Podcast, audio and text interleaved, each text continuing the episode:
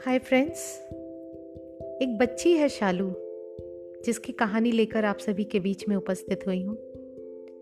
बचपन में बहुत सारे सपने देखती है।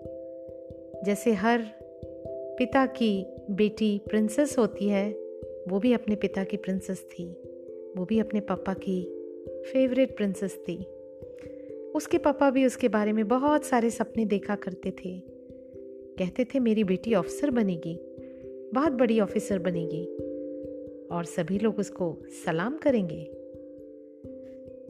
शालू ने भी ये सब सपने आत्मसात किए और उसने कहा कि हाँ पापा, आप जो चाहते हैं, मैं वो बन के दिखाऊँगी।